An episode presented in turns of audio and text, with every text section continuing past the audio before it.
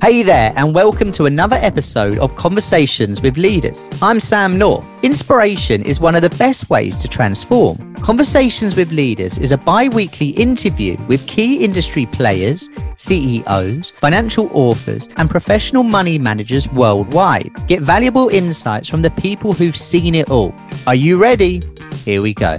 This podcast is for information and education purposes only and should not be taken as investment advice, a personal recommendation, or an offer of or solicitation to buy or sell any financial instruments. This material has been prepared without taking into account any particular recipient's investment objectives or financial situation and has not been prepared in accordance with the legal and regulatory requirements to promote independent research. Past performance is not an indication of future results.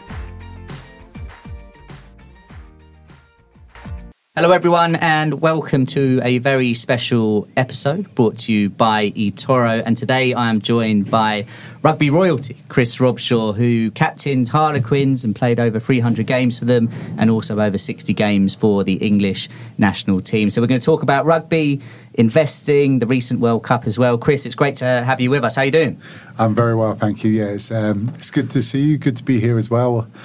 Like I said, on the back of the World Cup, I've been back and forth to France, like I'm sure a lot of people have on our shores. And, you know, it was great. It was a great tournament. And, yeah, let's get on to it. Yeah, well, I was lucky enough to go to Marseille for the quarterfinals with a few friends, and the atmosphere was incredible. You were obviously at the final, just gone. How was that? Good game? I mean, what did you think of the result? I thought South Africa were going to win it. Okay. I know it's easier to say that now, isn't it? Yeah, post it. I just thought the conditions really played into their favour. Big, heavy forward pack. Yeah. Of course, I'm sure the red card probably had a bit of an influence on that, and it's a massive shame for Sam Kane. But unfortunately, he probably, I think, whenever you're high, you put yourself at an element of risk. And then they just managed to hold on. They do what South Africa do, and they just squeeze you. They turn the screw. And I always remember, whenever you played South Africa, you would always come out the game thinking, how have we lost that game? But we've lost. Yeah. Because it's not like they have breakaway tries and they do a lot of magic. They just wear you down. They put themselves in the right position. They scrum well. They maul well. They have an amazing kicker in Pollard, and unfortunately England suffered on the back of him as well.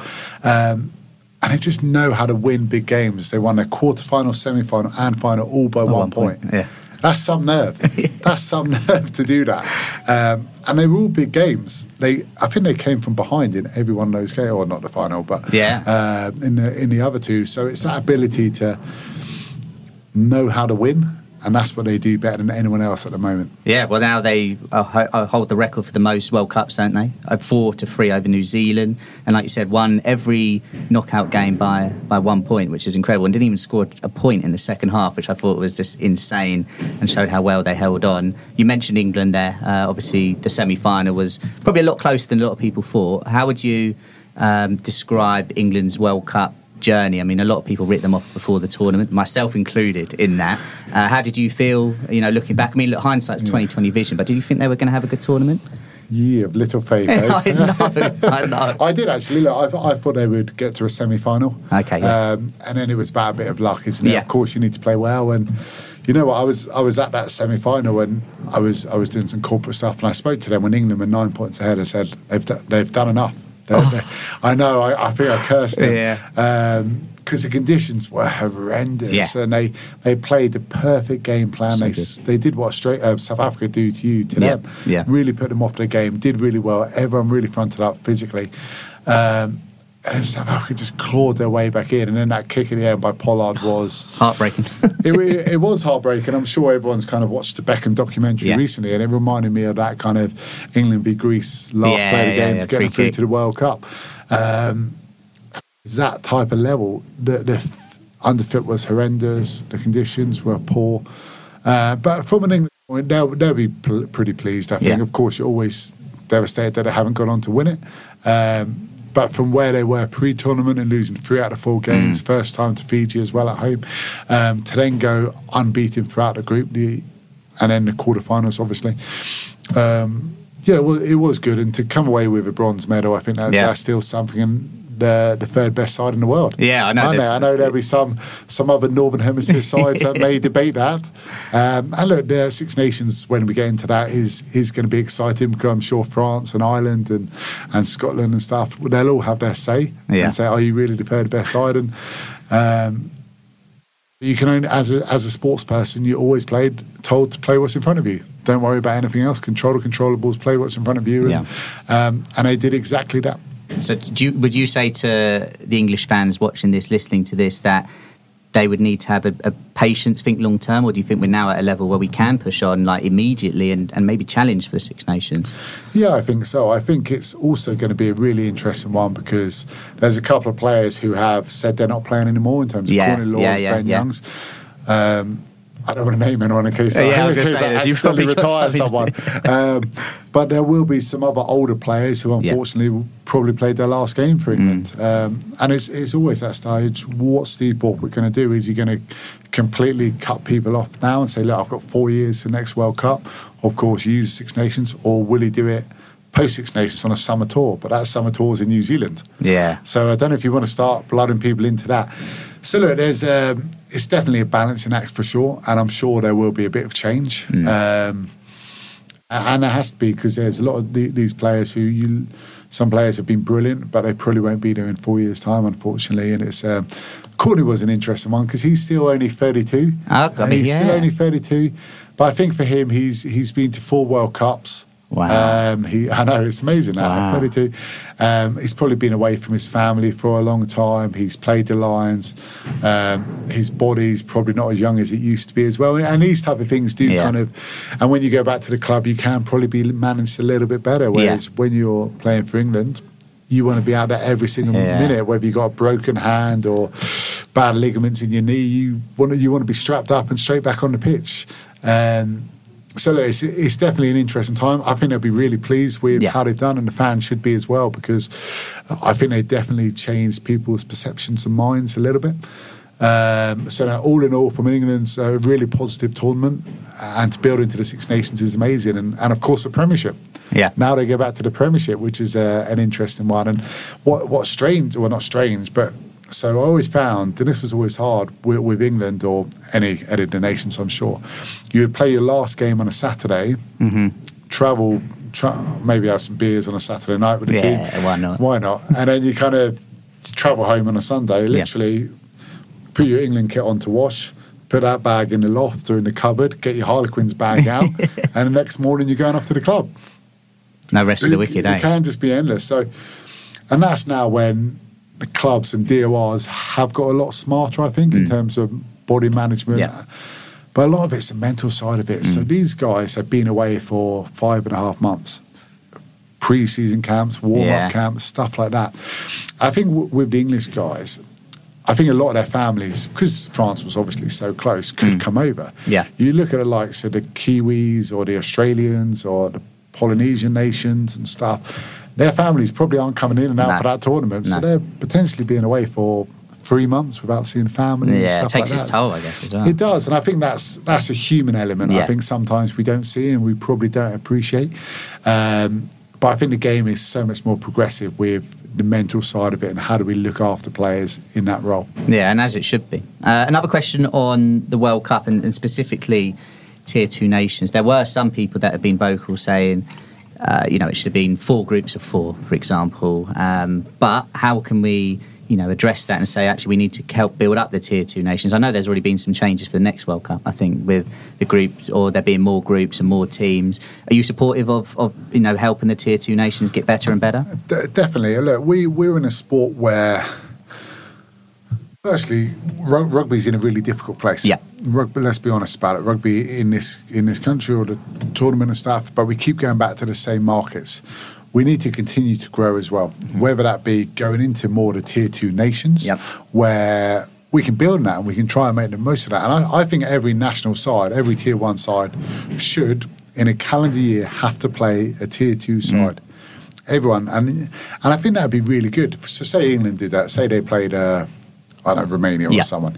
They would use more of the squad, and why wouldn't they take that game to some other ground in the country? Yeah, rather than just Twickenham. Rather than just Twickenham. And look, I completely understand the Twickenham because you own the stadium. Yeah. So every pound that comes into that is going through to the RFU, and that money is being sent down to all the way through the club game, through to the grassroots, all over the country. And I understand that if you go to a different stadium, less of that money can go down.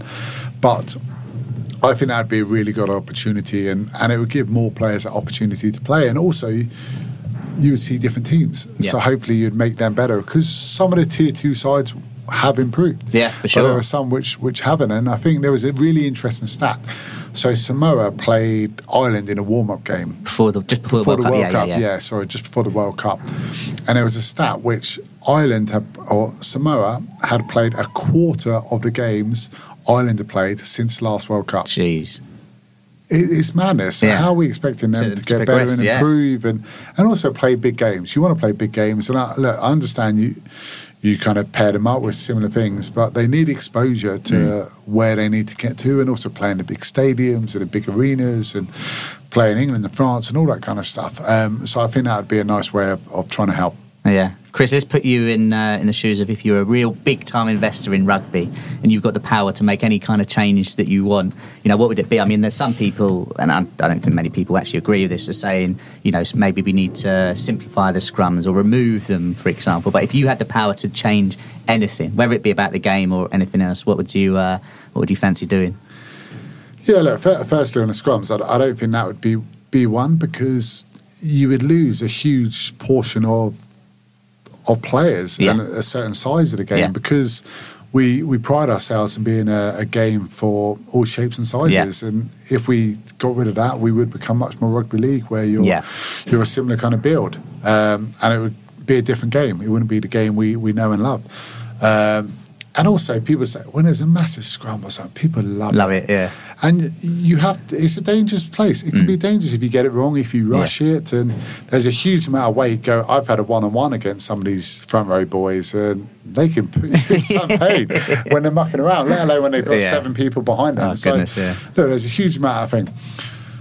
In terms of investment, what would I want to do? I think with clubs now, the way the model is, I don't think you can just be a rugby club. I think they have to do so much more than that, unfortunately there are in the Premiership there are no clubs that make money, right? So whether that be adding some sort of other entertainment, how can you use your stadium elsewhere, I think that's a hugely important bit. I was never a massive fan of playing on synthetic pitches, the 4G pitches, but I completely understand the financial model, because during the week you can rent that pitch now every hour of the day.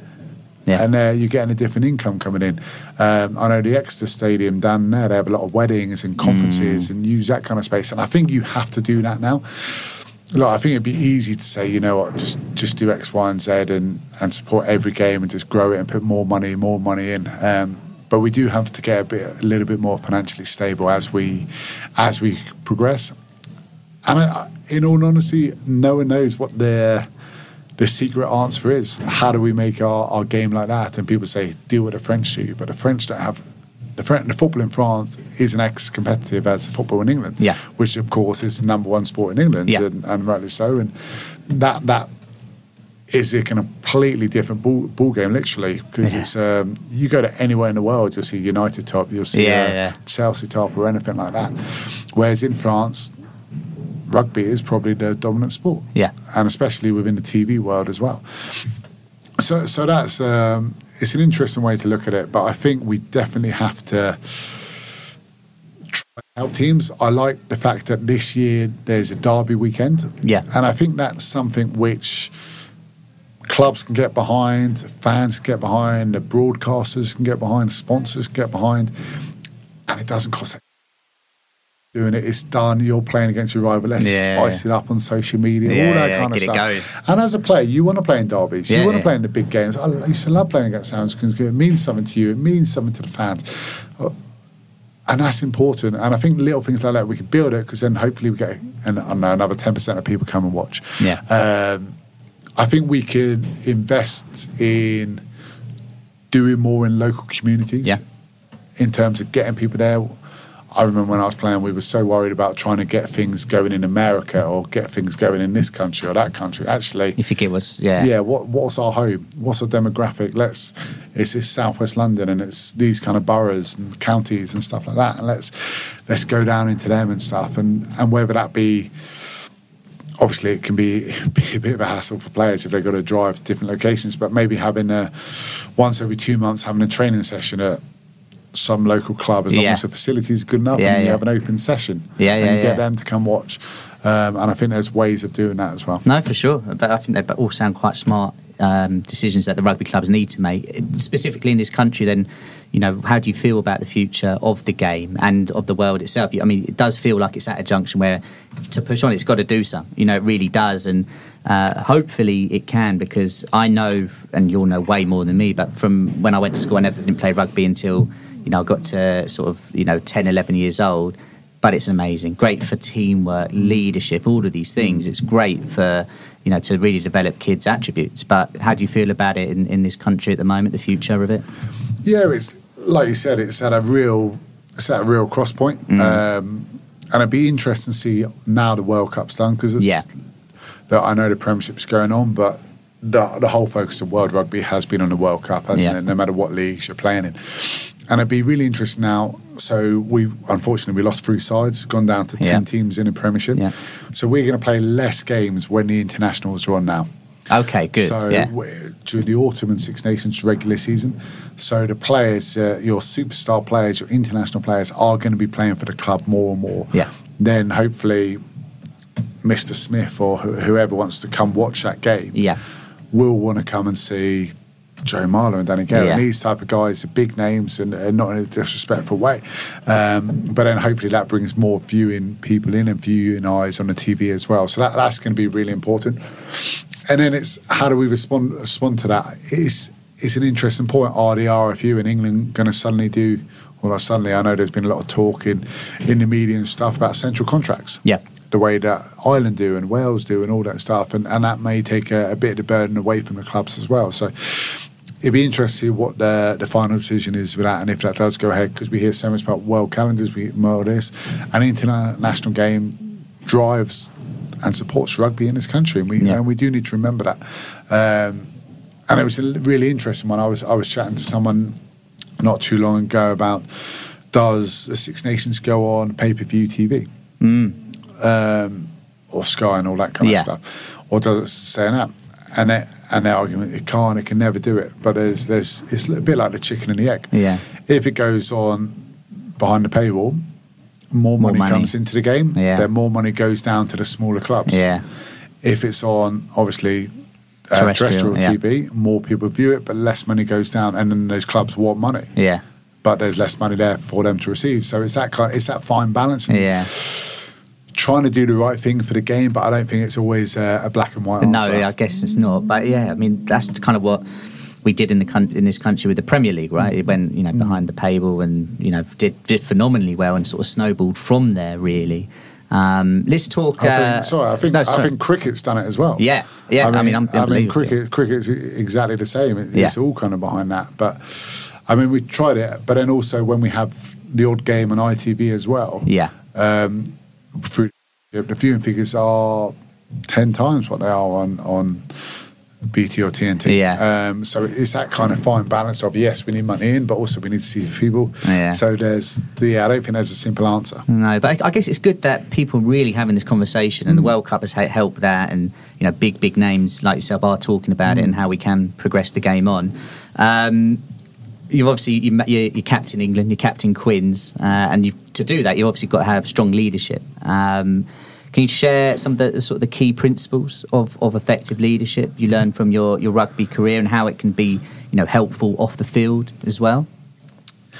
Yeah, I think with leadership and a lot of it, you need good people around you. Yeah. You need people to not only challenge you but support you, because definitely leadership can be a very lonely place. Yeah. There are times when I would have to sit my mates down and basically tell them that wasn't good enough. Yeah. And then you need support. It can be a tough conversation to have, and it's never nice. But as you get more experience, you kind of go through it and you do it a little bit more. So that was one. Surround yourself with good people and other good leaders, and I think with any captain as well, it's never an individual thing. No. But I think for me as well, it was leadership was a 24/7 thing. Yeah. I couldn't dip in and out of it, and look, don't get me wrong, there were times when I was tired and all that kind of stuff. But you would portray a brave face. Yeah. And maybe mentally that wasn't always good, but I thought, you know what, this is important. And I remember one thing, when I first got called into the England squad, I got called up late, there were some injuries to training squad, and we had a fitness test on the first day. And a fitness, people hate doing fitness tests, like it's never a nice, no matter who you are, no matter what, how fit you are. Yeah. So and we did this fitness test, and I remember all the experienced players didn't do it, it was just young guys did it. Oh, what? Because they sort of had that experience for, I don't need to. Well, I don't know, or maybe had a slight injury or something like that. But it's something that stayed in the back of my head that said, you know what, I'm never going to let that happen. Yeah, I'm never going to be that older guy on the side not doing it. Yeah. And after that, or until the end of my career, I never, even though I was a little bit sore, I'd be out there training. Unless I was properly hurt, I'd be on the training field. I didn't want a young guy to be like, oh, he's not training because he's more senior, or captain, and it's him. Like, I would be, even if it was obviously hammering it down, whatever, I'd always make sure I was out there. So that for me was always an important thing. Yeah, I mean, when it comes to investing, I think a lot of people, especially when looking at individual companies to invest in, they want to see strong leadership. You know, it's part of, you know, if a strong leader's there, the company's going to prosper and prosper and prosper. In sport, would you say it's easy to spot who are good leaders and who are going to be potentially good leaders? Because do they have to be loud all the time, or can it be leading through their actions on the pitch? But would you say it's easy to spot who's going to be potentially good? Yeah, you generally can. It could be body language. It could be. I don't think you always have to be the loudest. No. You don't always have to be the best. You don't have to. But you can generally tell. There's kind of a combination of things. There's the big thing for me is resilience. Yeah. It's resilience every single time. Who's willing to get knocked, get back up? Because we have good and bad days, but who keeps turning up? And that for me is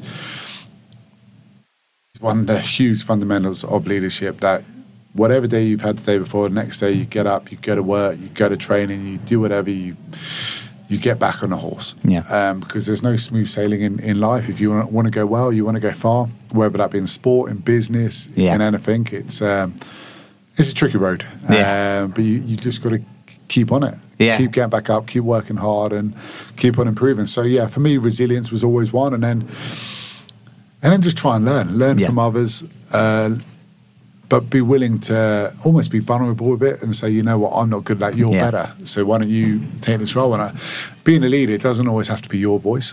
Correct. And I think as a young leader, I thought, you know what, it probably does. You know, I was insecure, all that kind of stuff. I had to be the one talking. But the famous rowers of kind of Redgrave and Cracknell and Alderpinson and all that had a saying, if it makes the boat go faster, do it.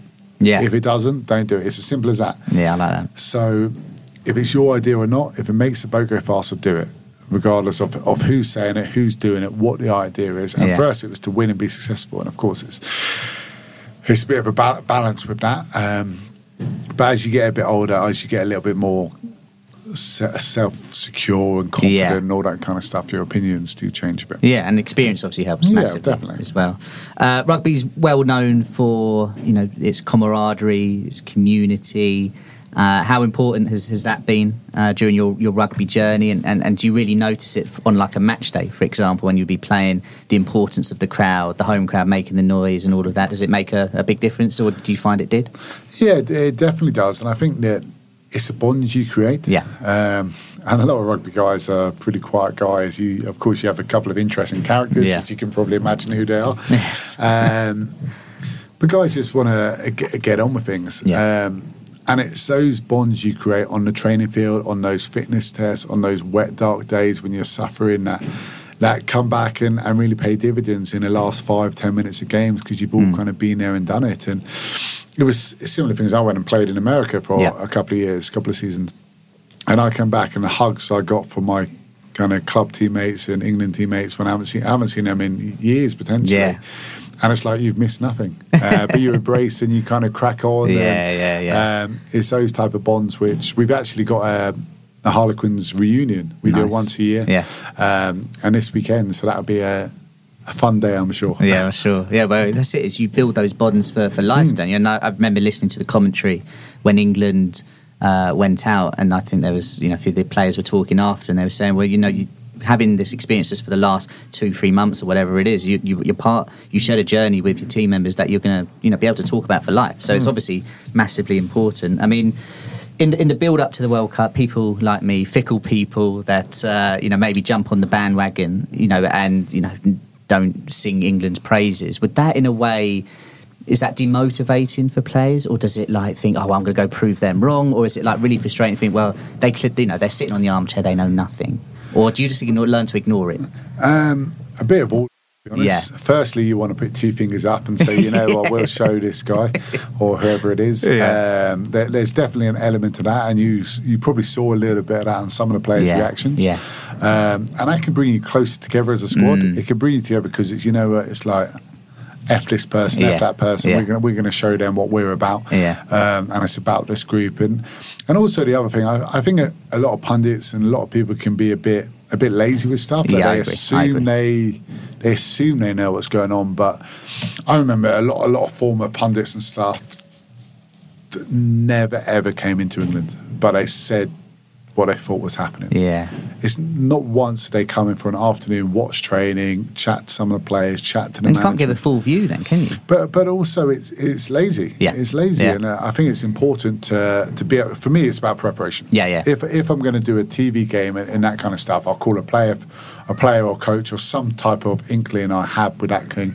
And look, I don't want to get secrets, but what's happened this year? You look at different teams to that year, what have you worked on? He'll be like, oh yeah, we had a really good bonding thing here. Then we've actually really progressed with our conditioning. We're doing conditioning. And do you know what I mean? Yeah. It's just giving you a bit of flavour. Whereas I think some people haven't been in for, I don't know, 10 years or something. Yeah. Do you know what I mean? And then they're just judging what they're getting on newspaper reports or post-game comments and stuff like that, and I think you need to give a bit more and understand the teams, because dynamics are different now. Dynamics are different between players and coaches. For instance, a lot of former players don't understand that. Whereas when some players, it's the coaches is and they tell you what to do, and if you don't do it, you're done. Whereas now there's a bit more of a balancing act and a bit more kind of to and fro-ing. And that's like generations now, like the younger people coming through are different to even people my age, and there was definitely a bit of that when I was a captain, I captained early in my career and later in my career, and definitely when I was captain an 18-year-old when I was 34, was different. They were different to me, and it was trying to understand that, and it wasn't easy, and you'd have to speak to them in a different way and try and understand their language. I mean, some of the stuff they were saying was straight over my head. But you got to try. You got to put yourself out there and really try these things. Yeah, no, absolutely.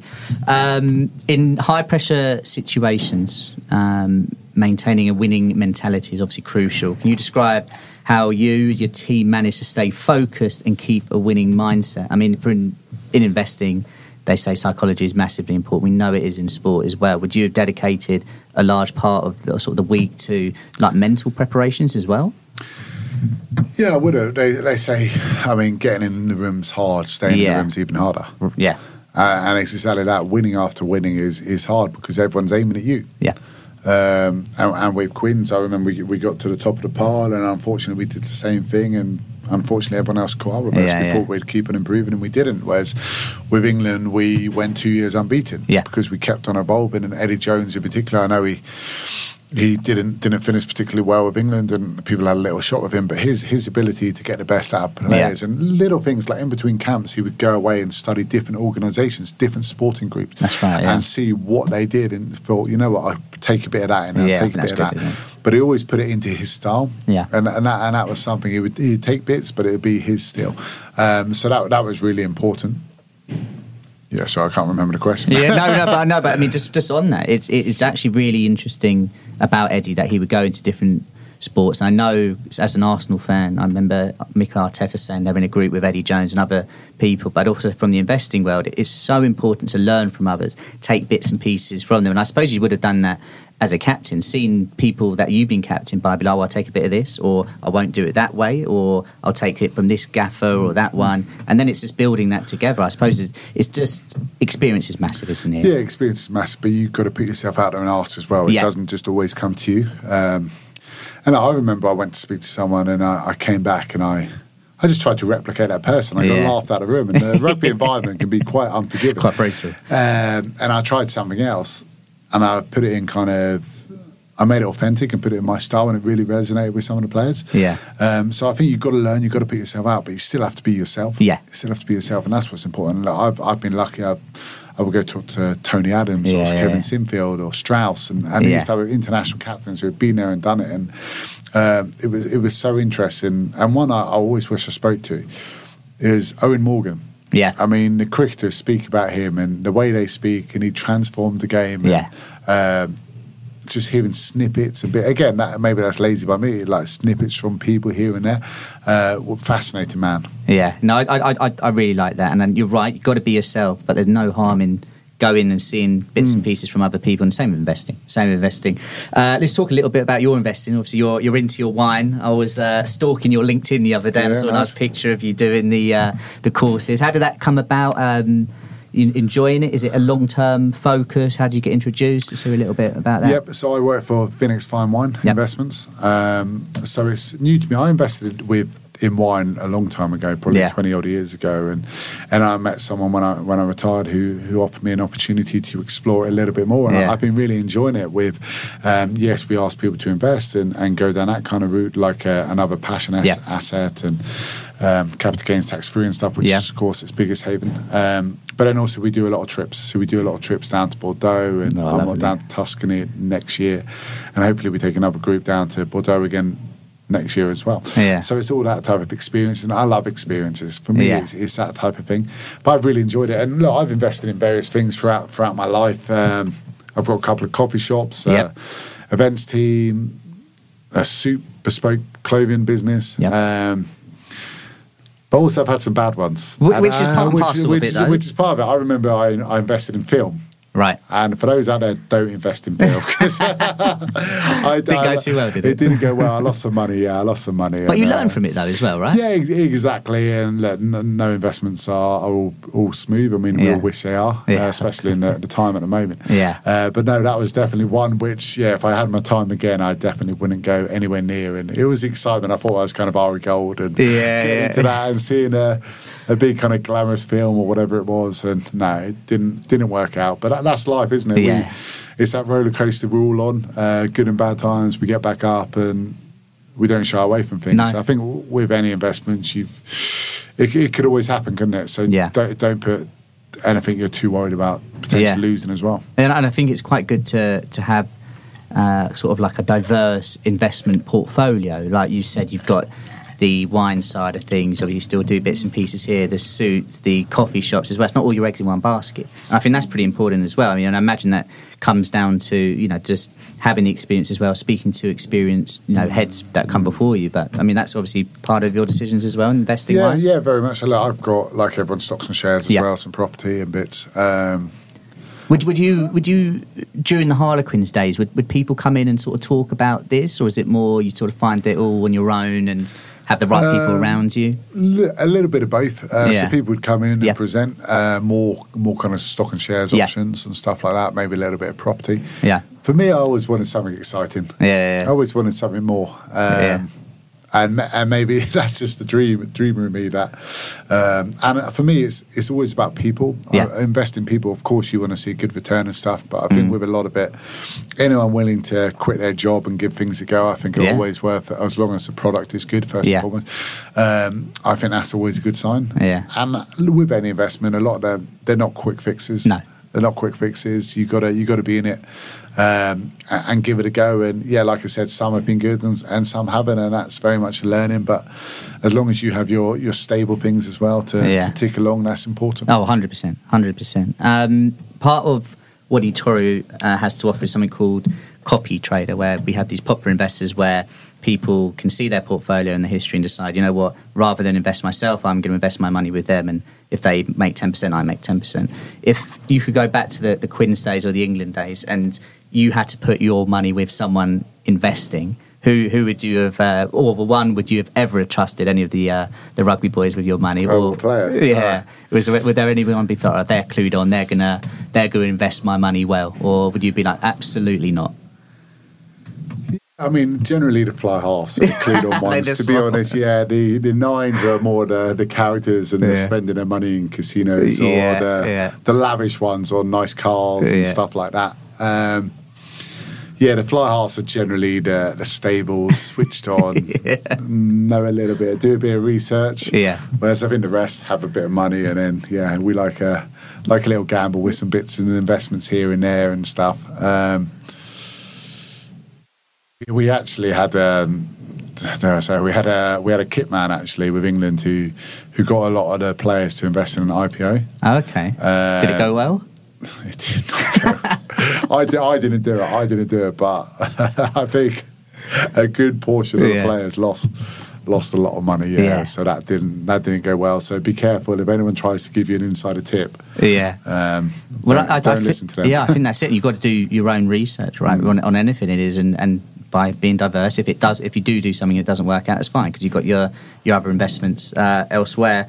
The concept of teamwork, massive in rugby. How do you build trust and cohesion within a team, and what can leaders in other fields that maybe are listening to this sort of learn from your experiences that you've had?